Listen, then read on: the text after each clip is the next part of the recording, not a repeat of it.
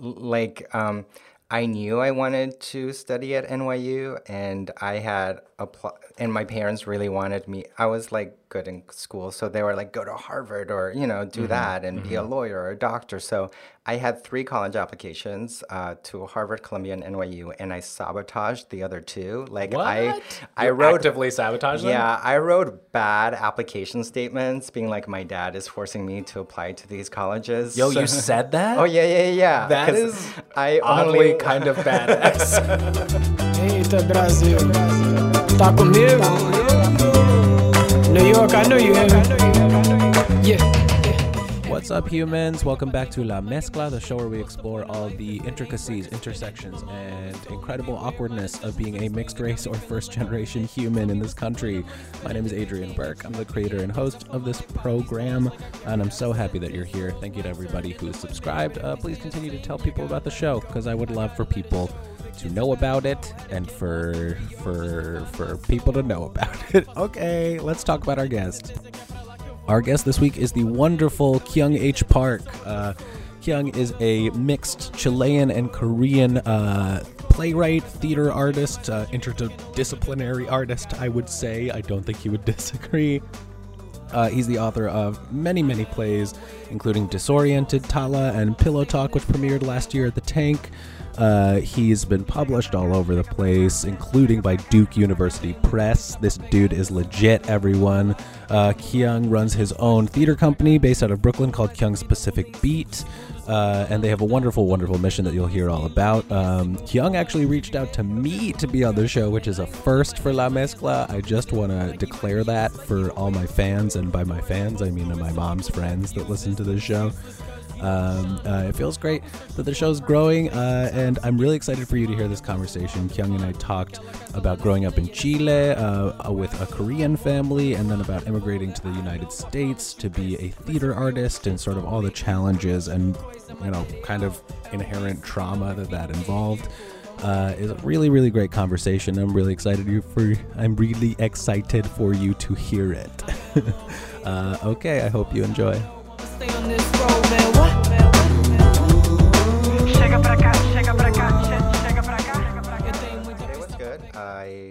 Uh, spent some time uh, meeting with uh, two of my frequent collaborators, Okay. our set and lighting designer and our costume designer, Marie and Andy. For your, they're are they like resident for your company? Yeah, so they're resident designers in my theater company called Kyoung's Pacific Beat. And we just had lunch and we talked um, about projects that are ongoing, new projects that we may work on together. Cool. And yeah. That's yeah. way more productive than I was. I'm low key kind of sick right now, Okay. but I don't think it's a contagious thing. So this is embarrassing, but I'm gonna be honest about it. Okay. So I think I got sun poisoning. Do you know what that is? No, I See, I, don't. didn't know that was a thing either. What's sun poisoning? but it's an unfortunate side effect of my whiteness. Okay. I think uh, because I went out. I went out on Wednesday. It was really beautiful and sunny, and I went out and I played basketball with the kids in my neighborhood, and it was really fun. It was like a great workout, whatever. And I got home, and then like three hours later, I was like nauseous. I had chills. Oh, no. Was like vomiting. oh no. Uh, and I'm told that for people with my skin tone, Uh-huh. uh, you can not only and I I didn't even get burned. Like usually I get sunburned, but there's this there's this thing beyond sunburn called sun poisoning. Apparently, everyone where literally the sun poisons you. this sounds horrible. Yeah, it's been a trip, and I literally just came from here. I came from an um, audition. I told you I had that. Yeah. I came from an audition. It was like a TV audition, and I feel I felt like absolute shit. But I had to like be like a police officer. oh, it was ridiculous. So what's the symptoms? Like you have headaches, you feel It's faint? it's basically like, like the same symptoms you would have if you got like the stomach flu or something, but Oh, it's wow. just not contagious like Okay. the stomach flu is. I did like, not even know this could happen. Yo, I'm Yeah. kill- I'm killing it right now. Wow, wow. I'm absolutely crushing it. Uh, okay, great. Why don't we? Okay. Because instead of talking about my bullshit, why don't you welcome to La Mezcla? Why don't you introduce you. yourself to our audience and tell us uh, where your parents are from and where you're from and where you were raised? Okay, so my name is Kyoung Park, and I am a third generation North Korean. Okay. Um, uh, all of my grandparents escaped North Korea before the war. My parents were born and raised in South Korea, and then they left um, when this dictatorship of Park Chung Hee fell in 1979, they immigrated to Santiago, Chile, and I was born there.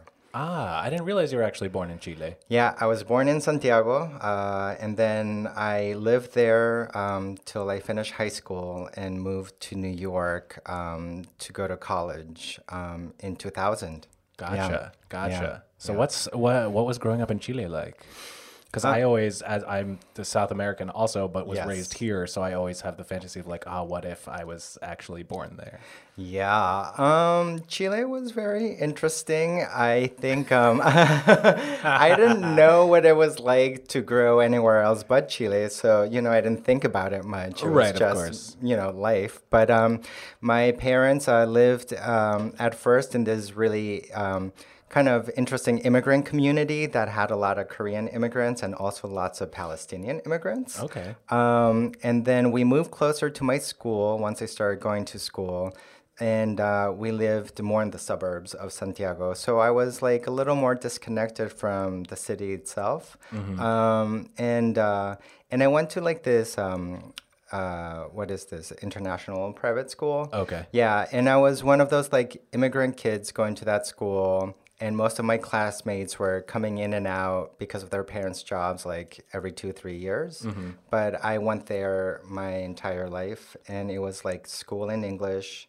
Uh, my family spoke Korean, and then the rest of the world was in Spanish. Jesus. So that's Yeah. like code switching on code switching. Lots of code switching and uh, very confusing for my identity. Uh, now I look back and I feel really lucky uh, that I got to grow up in three different languages, but it, it was really confusing. Yeah, kind of growing up, I'd fight a lot with my parents about being Chilean, and they'd be like, but you're Korean. Um, and, and my parents, I think, you know, as immigrants, really wanted to preserve like culture and tradition and mm-hmm. language and our eating customs and you know um, and i was like but i was born in chile and i'm latino um, so so that was like a big And they were thing. trying they were trying to pull you back towards the heritage. Yeah, yeah, yeah, Mm. for sure. Um, and Chile also was like an interesting country then. Like it was transitioning from this dictatorship to democracy with Pinochet. So, um, yeah, so like it was like a very socially repressed For all of my culture. white for all of my white comedian friends who listen to this show who you definitely don't know who Pin-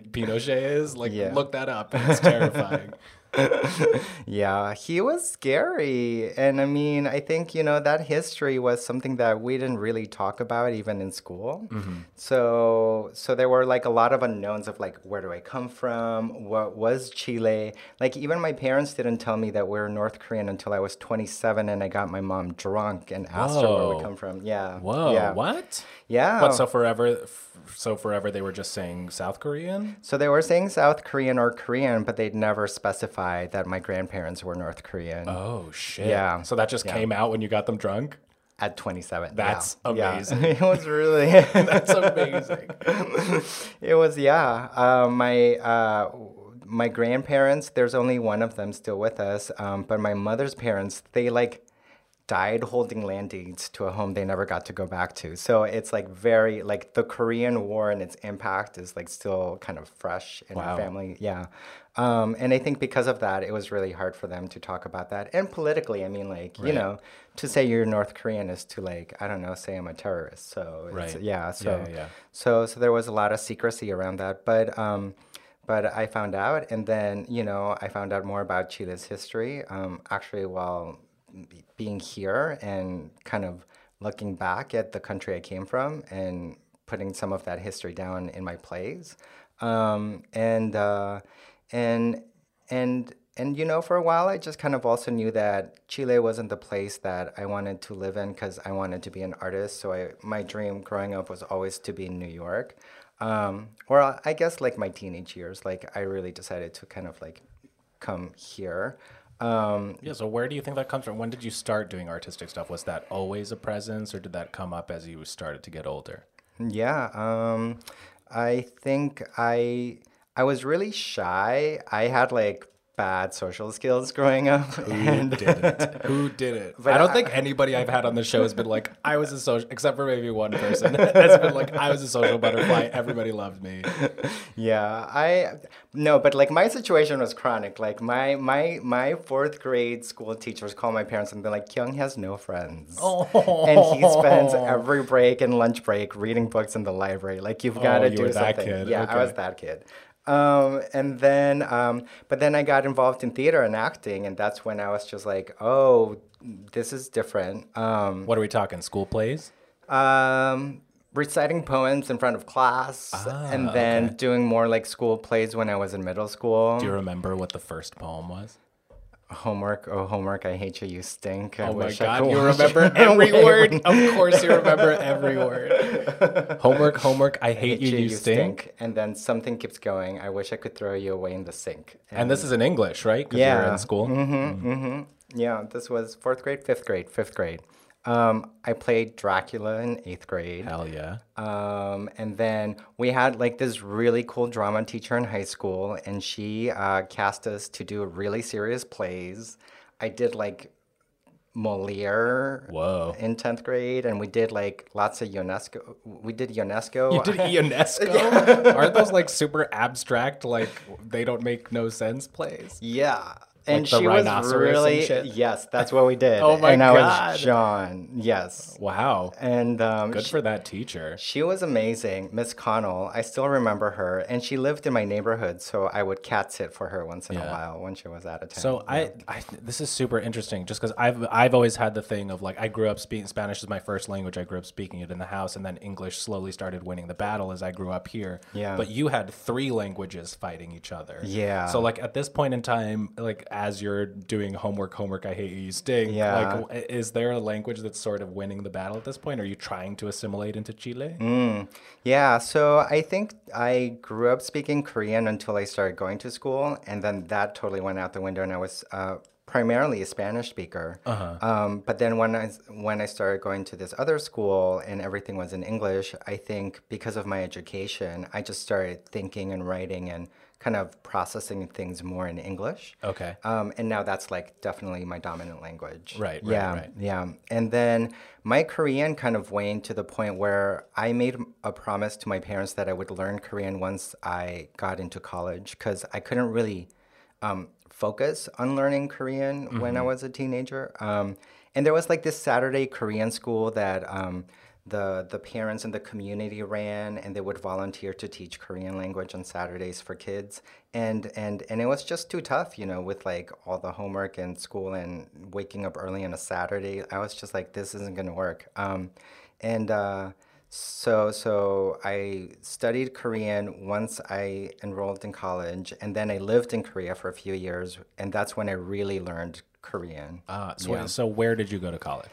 So I came here for um, to study at NYU. Oh, okay. Yeah, so you yeah. came to the states for college. Yeah, I Okay. came. Yeah, I it, I did uh, the film program in NYU for a year, and then um, they crushed my uh, dreams. So I went into dramatic writing. Wow. Yeah, okay. How yeah. do they? What, what do we mean here? Crush your dreams. Well, they do this interesting thing where they like gather, I think, every um, everyone in the undergraduate class and ask how many of you dream of being a director. So of course everyone raises Everyone their hands, yeah, yeah, yeah. and then they're like, "Well, statistically, maybe one out of every four graduating classes gets to direct a feature film." So Right, right. just the odds were so tough and also you know i was new to the city i was an immigrant i i was living away from home for the first time in Wait, what? So who did this? The president of the program, uh or like think, one of the teachers? i think it's something that you hear a lot just like in your first year I mean, sure, that's statistically realistic, but like, fuck that person. That's not what you're there for yeah that program. I, I mean maybe it's like tough love maybe it's like the you know That sounds um, like someone who's bitter. sounds like someone who's teaching at NYU and they're bitter. yeah So you transitioned to creative writing. I yeah, and then and then and then um, this play I wrote um, got produced through a student club, and it took me back to theater and what I used to do and love, and I was just like, wow, um, this is amazing, and and I just stuck with playwriting for a while, yeah, and now still, yeah. And how have, how have the parents felt about the creative stuff in general? Oh, they hated it. Um, Yeah. Yeah, they, they like. I knew I wanted to study at NYU, and I had applied, and my parents really wanted me. I was like good in school, so they were like, go to Harvard or you know do that and be a lawyer or a doctor. So I had three college applications uh, to Harvard, Columbia, and NYU, and I sabotaged the other two. Like I, I You wrote actively sabotage them. yeah, I wrote bad application statements, being like, my dad is forcing me to apply to these colleges. Yo, So- you said that? Oh yeah, yeah, yeah. That is I only kind of badass. it's like I only want to go to this one school. Um, so I don't think there are many people who could say I actively sabotaged my Ivy League school applications. it was I just it was bad. I mean, because it was NYU was the only art school I was applying to, so I just kind of felt like it was my only choice. And then you know we fought about it so bad. I'd had I had relatives in Korea calling me and being like, "But you're so good in school. Why are you doing this?" Um, like they were very discouraging. That's why you got to be like me and be not good in school. And then everybody's like, great, just don't go to prison. Just don't, yeah, don't kill anyone. um, uh, so, uh, yeah, and wait, oh, oh no. So, okay, so what ended up happening was my dad tore all my college applications up because he was like, if you're going to art school, you're not going at all. They were like that against it. Wow. They're much better now, but they were very resistant to it. Yeah, yeah, Yeah. It was, it was, it was, it was, it was, it was tough. Yeah, Yeah. it doesn't sound like an easy time. how about so? How about this? Because I I'm super interested in this. So you've been an immigrant in two different countries now. Mm-hmm. How how does being an immigrant in Chile compare to being an immigrant here? So I think because I was born in Chile, there was never any question about my Chileanness. Because Sure. the moment I'm like, no, I was born. Right. I shouldn't have. said- I should know? have said first generation. in Yeah, Chile, yeah. Um, I, I think you know I got I got racial slurs. People would call me Chinese. Mm-hmm. Um, but but other than that, because I was born and fluent in the language, there was never any problem. Mm-hmm. Um, my experience immigrating here was much more complicated. I think I think it took maybe like um, 15 years and I don't know how many visas before I got my residence card. So it was like a lot of legal. Mm. Thank you. Thank you. That's like a battle. That's a big deal. That's yeah. a big deal. Yeah, yeah. So so it just took a while to kind of make it work here. Um, but uh, but yeah, I, th- I I mean it's like here you're fighting for your dream, right? So you just kind of go for it. That's Yeah. beautiful. Yeah. That's great. So you graduate from NYU. You graduate in the creative writing program, Mm-hmm. In the dramatic writing program. Yeah. dramatic writing. Yeah. And you're are you focusing specifically on playwriting? So I focused on playwriting, and then um, I've been writing plays, yeah, since 2003. And then um, last year, I started a media company with a classmate of mine from NYU. Um, it's been about 20 years since we graduated, and most of us are like, we had dreams, you know, what Yeah, happened yeah, to yeah. our dreams? It's I've been there. yeah so uh, we're kind of coming together again and um, and also yeah just kind of figuring out is there a way for us to work together and and make film and tv the way we kind of dreamed of making it happen. Yeah so but i've got my theater company and i'm focused on playwriting. I've been writing plays for so many years i've got enough material to keep working for the next few years. Nice. um, yeah, but then also, you know, at this point, it's just um, I kind of know what it's like to produce theater, and I did have these dreams of also working film and TV. So, so why not try both? You know? Gotcha. Yeah. And how do you see, given that theater is what you have a little bit more experience in at this point, how do you see your work fitting into the scene in New York? Because the theater scene, for all its like, we're these New York like liberals, like it's still a very old white scene. So how do you see yourself fitting in? What's the experience been like? So I think you know, um, I actually was told by literary managers I would never have a career if I wrote about being Korean. Like it was so Gotta love it. I mean, Gotta like, love and that. it's like you know, and it comes from a place of love. But They sat you down and they were like, raise your hand if you want to be a Yeah. writer. so I think what I realized was um, my stories were too unboxable. You know, it's like they're not Asian, they're not Latino. Like, like what do we like? Is there an audience for this? How like it? It just was so out of the box. Um, that I started doing a lot of work downtown where I found that you could really kind of rebel against, you know, the expectations and the typical narratives people expect you to uh, write about, or uh, and and and also like aesthetically, you know, just be free to do whatever you want. Yeah. Yeah. So I think that's an interesting thing that yeah. mi- mixed artists especially deal with of like not only are stories about uh, any minority group not going to be as marketable as the dominant group, but then Yeah. also like, oh well, your minority story doesn't even fit neatly into one minority box. Yeah. Mm-hmm. like it actually sprawls across a couple. So like, w- old white literary managers are going to just cock their head and be like, well, I can't even say you're the Korean dude. You know I exactly mean? yeah yeah Yeah. i think uh, and, and and and so also you know like i also don't want to just be seen as one thing Right. too so like that also becomes you know like an issue because sometimes people just want to pick the side of you that that they think you know maybe could work Right. and and you're like no i'm a whole complex human being with multiple identities and you know Right. i want to be all of them at the same time Yeah. um But then the question in my mind becomes like, do I need to for the first like five years or so just like say I'm this one thing and then I can mm. like low key sneak around once I have a little power? Like I don't know. It's like this icky question we have to ask ourselves sometimes. Yeah. I mean, I think definitely for the more mainstream fare, you know, it really helps if you can kind of just like pick something, you know? Right. Yeah, but I I think when I was r- first finding my voice and writing my place, I realized that I wanted to write with the complexity of what my identity was.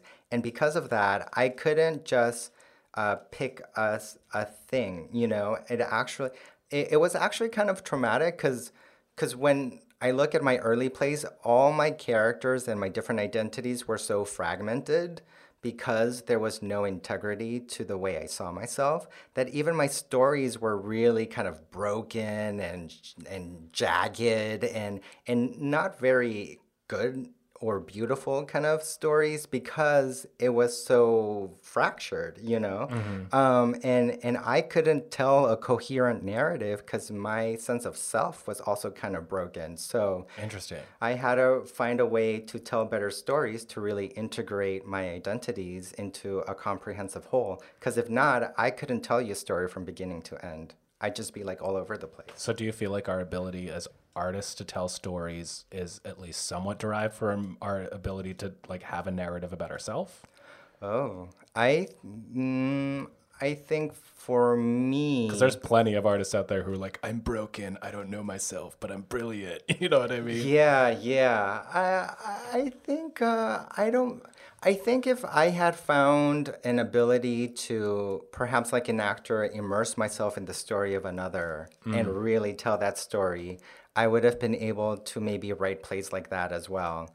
But there was, you know, in my 20s, like this moment where I was really trying to find my own sense of identity and writing my story down was part of that journey and that healing process of figuring out who I was. And, and the biggest thing was, is like, I'm also gay. And I was in the closet till I was 28. Sheesh. And I was writing all of these stories of relationships that didn't work out in my life as these like hetero stories, usually with like white men and women on oh, stage. wow. and Oh, I was wow. like, I do not see myself, Yeah. even though I am writing something that just happened to me, you know? Yeah, shit. So so that's when I realized I need to fully come out, you know, and be very authentic about who I am because the disconnect, you know, Yeah. between me trying to tell my story and what I was seeing on stage was just so bizarre that that I just realized, you know, unless I can be honest about who I am and tell this story, like I'm gonna I'm gonna suffer some sort of dissociation of reality Yeah, or that's like something. a, looking in a funhouse mirror. Exactly, Like a white know. America funhouse mirror. exactly. so you came out when you were 28? yeah. Shit. Wow. Yeah, yeah. I mean, I came out when I was in college to m- many people, but then, um, but then I, I lost my visa. I had to leave, and then I went to live in Korea for a few years, and I went back in the closet, which was horrible. And then Mm-hmm. I'm uh, assuming it's not a great deal uh, to be out of the closet in Korea. No, super repressive. yeah, yeah, yeah. Uh, no. Um,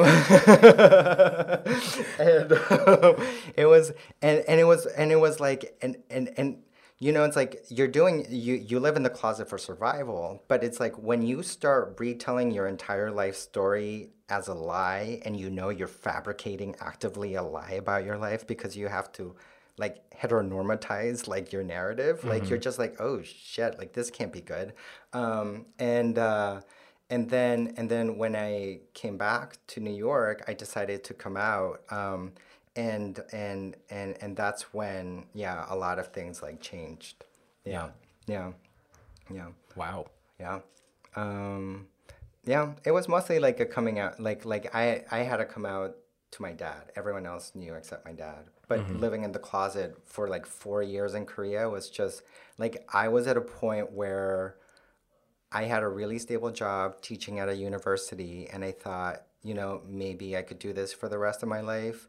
I mean, it was a comfy job, and there were like professors that were just like crossing out every year that they were teaching, counting to their sabbatical, and just like almost like in jail, just crossing out the years, you know, until they Yeah, yeah, yeah. And I was like, no, I don't, I'm not ready to like, you know, settle for this and kind of call That's how pretty much every steady day job has felt to me. Yeah, it was just like- like crossing off the days. Ah! I'm like, oh, I have someone telling me I have this many days to be myself this year. Like, fuck that. and then just that. like exit stage right. yeah, yeah, exactly. So, Yeah. uh, where are your parents living at this point? Are they still in Chile? They're still in Chile. And they're Yeah. still there now. Yes. Gotcha. Yeah, and my brother's there, and he had a daughter last two years ago. She's two now. Yeah. So yeah, so my family's still there. Do you go back often? yeah, I try to go back more often these days. Um, maybe once a year if I'm Mm-hmm. lucky. Yeah, yeah, yeah. And what going back to uh, being in the New York scene, how have you felt uh, in terms of people seeing you as like not only a Korean artist but also a, a Latino artist and also like an immigrant? Like, talk to me about like the way this scene has received you. You think? Um, I don't. Hmm. I don't know. I think. Um, I think I've been really lucky to find people that share a similar experience than I do, and um, I think I'm really lucky that we I've been able to kind of grow an ensemble uh, theater company with people that kind of identify a bit with my journey, and Yeah, tell us a little bit about your company. yeah, uh, the company is called Kyoung's Pacific Beat, and it's got a mission to work with artists and non artists in local communities to transform personal and communal experiences of oppression into peace messages made public through performance. That's like our official mission. Yeah, that was like verbatim. Yes. that was verbatim. I did this a lot. so, where did the impulse for that mission come from? Um, I uh, so when I was studying at NYU, 9/11 happened, and. Uh, yeah. So I was living um, in Chinatown. Wow. I heard the second plane crash into the twin towers. Yeah. Uh, and I don't know if you know this, but Pinochet's regime was a CIA-backed uh, military coup that happened on September 11th, 1973. Wow. So I didn't know that. Yeah.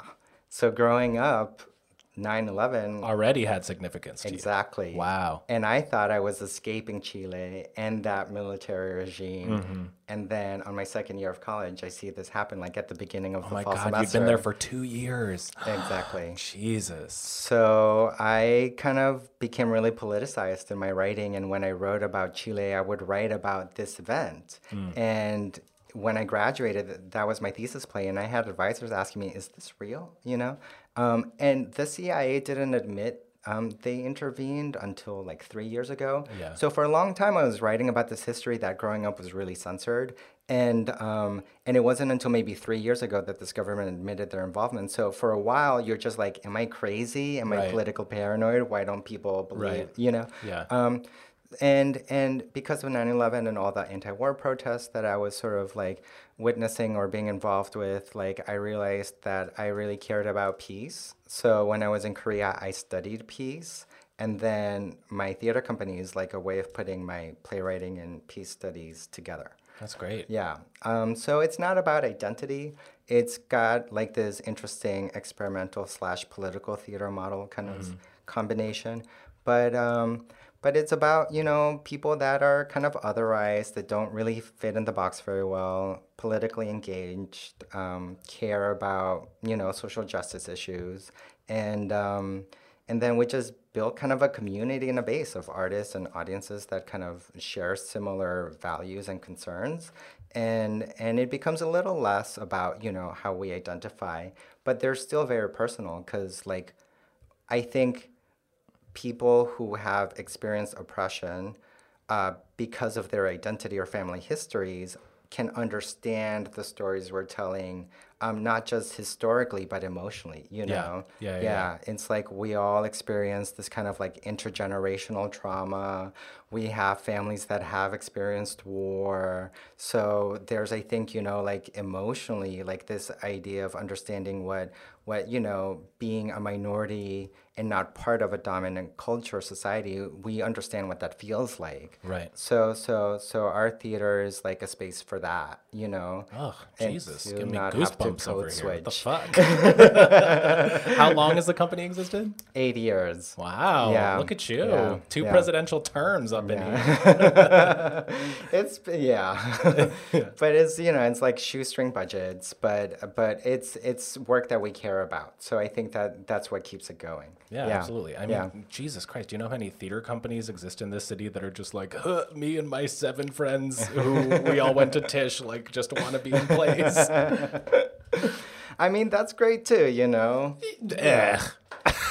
Well, Sure. I, you know like my work is heavy, and Yeah, sometimes yeah, you just want like fun. You know. Of course, yeah, Yeah. course. And like I wish I could be more playful. You know. It's like I I carry I carry baggage with my stories. Totally. But I think there's a balance to be struck by that. I mean, a lot of the stuff I do, especially some of the stand up that I'm working on right now, is like trends a little bit more into the dark stuff from my family's past and from my personal past. Mm-hmm. Yeah. But there's a balance to be struck there. Like to find, do you like, do you have like sort of comedic relief elements in your work or humor injected in there? Yeah, um, you know, I was gonna like give a preamble to like the entire thing because I, I, one, I'm kind of fangirling a little bit because I've been listening to your podcast for a bit.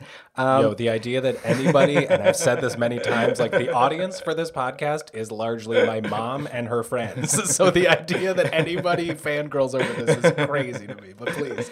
And and it's really funny, you know, because you invited like a lot of comedian friends to like share stories, so there's like humor and lightness. Anyway, uh, wait, what was the question? This was connected to your question. I just can't Uh, remember. uh, how humor and darkness mixed together. So so my dream was to be like the next great big tragedian. And so like I really wanted to write tragedies. Okay. But um that's really unbearable.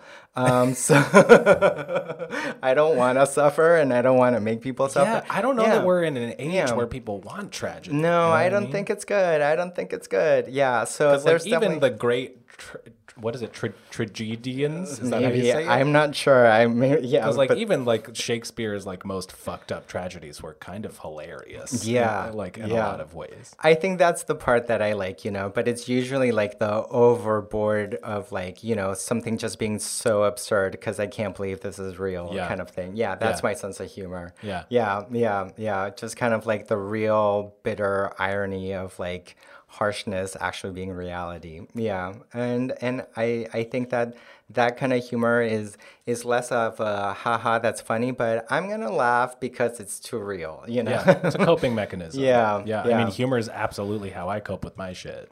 yeah. In case, in case anybody who listens to this couldn't tell. Hi, my mom's friends. How are you? But you're very funny. Are you coping with a lot of Oh, well, things? thank, uh, I mean, comparatively speaking, no. But like, I'm coping with enough that it makes me deflect everything into a joke. okay. so there we go. Uh, what is how uh, how would you like to see uh, the scene change in the next uh, I don't know five to ten um. or even beyond that if we want to go beyond that Yeah. and we can go even we can go as narrow as the New York downtown theater scene or as broad as like entertainment in general. Yeah. Um. I think uh the the thing that I kind of had to let go of was usually when you dream of being an artist, you think of really iconic people, you know? And when you think of the people, when I think of the people I idolized, I think they were all great individuals. Um, but I realized that that's part of that dominant culture creating idols, you know? And, and I realized, oh, that's not gonna be, you know, my legacy. Like I'm not gonna, you know, like like I'm not gonna become that kind of individual artist. And and the people that have really broken it down for me are the people that said, Kyoung, you've got to think about being an artist as being, you know, a worker, and you've really got to just work and do the work. Um, so I feel like, in that sense, um, fair pay for working artists. Ooh, yes. You know what. I mean? Preach. And like just just just recognizing that the work we do is of value. Um, I think especially, you know, like what my parents' concerns were were that, you know, there's this myth of the starving, hungry artist that never makes a living out of what they do and just being like, um, that's I think because the arts are really undervalued in our culture and in our society. So so maybe just, you know, just just getting paid for what we do. Jesus, do you know how many things I've done for credit? for quote unquote credit and copy? Ooh. Visibility. Yeah. Oh, exposure. Uh huh. Yeah. I mean, that's that's really rough. No, I think that's noble as hell, and I think that's a, a, a definitely uh, accurate thing. And I like, it's insane to me that I sometimes have people like asking me for advice on being an artist because I don't know what the fuck I'm doing. but like, whenever people do ask me, like people I who are a little younger than me ask me for advice, what I say something to the same effect of like. This shit is a craft. It's a job that you have to work Yeah. on every day, and you're gonna face, you're gonna struggle and fail a lot. So Yeah. be prepared for that. Yeah. because I definitely started out with a much more like rose tinted uh, view Mm-hmm. of what being a working artist is, and like, holy shit, is it hard? Yeah, yeah. I mean, the the, the myth and, and the spells break, you know, Yeah. and then it's like, yeah. But Except for like some lucky motherfuckers, you know what I mean? But that's they're the exceptions, not Mm-hmm. Yeah. the rule. it's a lot of work. I, I mean, I don't, I, I, I think it's like, I think of Gaga's speech and, you know, her being like, this was a lot of work, you know, just keep doing. It's a lot of work, you know? So, Yeah, yeah, yeah. That's a great Gaga impression, by the way. Amazing Gaga impression. so believable, right? yeah, yeah, yeah. yeah. oh man. Uh, Yeah. Okay, I feel like we're. Oh yeah, we're kind of winding down on Okay, time. all Is there- so, is there anything we haven't touched on that you want to touch on? Yeah. So I um I really um have you ever heard of the um mixed bill of rights? No. Okay. So I reached out to you. This is when I'm going to do like that plug section. Can I do Oh, that? please. Yeah, yeah, yeah. So I was part of this Theater of, of Color gathering that was organized by TCG Theater Communications Group by in St. Louis last year, Uh-huh. and it was basically after 15 or 20 years, like the first national gathering of theaters of color. And we had a conversation about how we could all support each other. And towards the end of it, when we are trying to figure out a game plan, they asked us to uh, break out into smaller groups based on our identities. And um, there were, I was sitting next to Miranda Gonzalez from Chicago, and she's Afro Latina. And she was like, I'm Black and Latina, I don't know where to go. And I was like, I'm Asian and Latino, I don't know where to go. So this happens all the time. And we're like, can we have like a mixed race base? And we built this table that wasn't planned for, you know, because we just didn't know where to go and didn't want to choose. Yeah, I love that. Um, and uh, and we had a conversation, and one very simple step that we came out with was we should try to create a table like this in every American theater, Woo! and always have this space available for mixed race artists. Woo! And the mixed bill of rights was brought up by this actress named Kenesha Foster as something that we should all kind of share out. Okay. So I love your podcast and I love the focus of your podcast. So since there's a platform, I was like, maybe we should read the mixed bill of rights. Let's do it. Yeah. Oh, he has it prepared. I oh, he came ready to play with a Gaga impression and a PDF. Yo, go for it.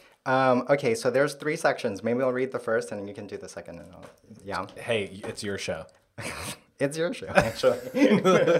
so, this is the Bill of Rights for racially mixed people. I have the right not to justify my existence in this world, not to keep the races separate within me, not to be responsible for people's discomfort with my physical ambiguity, not to justify my ethnic legitimacy. Jesus Christ. So I start the second bit. Mm-hmm. I have the right to identify myself differently than strangers expect me to identify. I'm going to snap after that. To identify myself differently from how my parents identify me. More snaps. To identify myself differently from my brothers and sisters. Snaps. To identify myself differently in different situations. Oh, interesting. I have the right to create a vocabulary to communicate about being multiracial, Snaps. to change my identity over my lifetime and more than once, Mm, snaps. to have loyalties and identification with more than one group of people, and to freely choose whom I befriend and love. Wait, say the last one again? To freely choose whom I befriend and love. Wow. Okay, shit. Who wrote that? So this is um, Maria P. Root, and she's the author of The Multiracial Experience Racial Borders as the New Frontier. Okay, shout out to her. What's her name again? Marcia Root. Marcia- Mar- Maria Root. Shout out to Maria Root, who is definitely listening to this. She is one of my mom's friends. Yes. I'm joking. That's amazing. I love that. Can you send that to me? Yes, I will. chance? Yes, yeah. Oh my God, great. yeah, yeah. How does that feel for you? Uh, I'm feeling a lot of things. I feel like I want to read it a couple more times, but Yeah. definitely the the ability to change how I identify over time because that's something I relate to heavy Mm-hmm. for the better half, for the better part of the first half of my life so far. I tr- was very much trying to be like an everyday white American, and that's Mm. changed over the last couple of years. Um, to identify as something different than what your parents identify you as is super heavy. Everything on that list, Yeah, basically Yeah. uh, yeah, I just want to read it a bunch Right, more okay, times. yeah, I'll um, but I'll definitely I'll post it when I post this episode. Uh, Thank you. that's great. That's awesome. Cool. Ugh. Is there anything else you want to talk about? Is there anything you want to plug? Do you have any shows coming up? Um, Or you can just plug the company and the Yeah, uh, Schmeeds, as Kyoung's Pacific called. Beat. Follow us on Facebook. We're gonna start working on a new show in the fall. Um, and uh, Critical Care Media is the media company that I'm starting. So if uh, you care about healing media, uh, join us at Critical Care. amazing. Okay, do the Gaga impression one more time. This is a lot of work. a lot, a lot of work. Young, thank you so much for being here. I think we'll call it there. Goodbye, everybody. A vida foi feita pra viver. E você tem que entender que eu só posso And that's it for this week's episode of La Mezcla. Thank you so much to Kyoung Park for coming in. Thank you to Simple Studios for the recording space. Thank you to everybody who has listened, uh, subscribed, left a review, left like a star rating. It really means a lot that people keep up with the show. Uh, I'm coming up on almost a year exactly of uh, of making and releasing this show, uh, so it feels crazy that people still give a shit about it.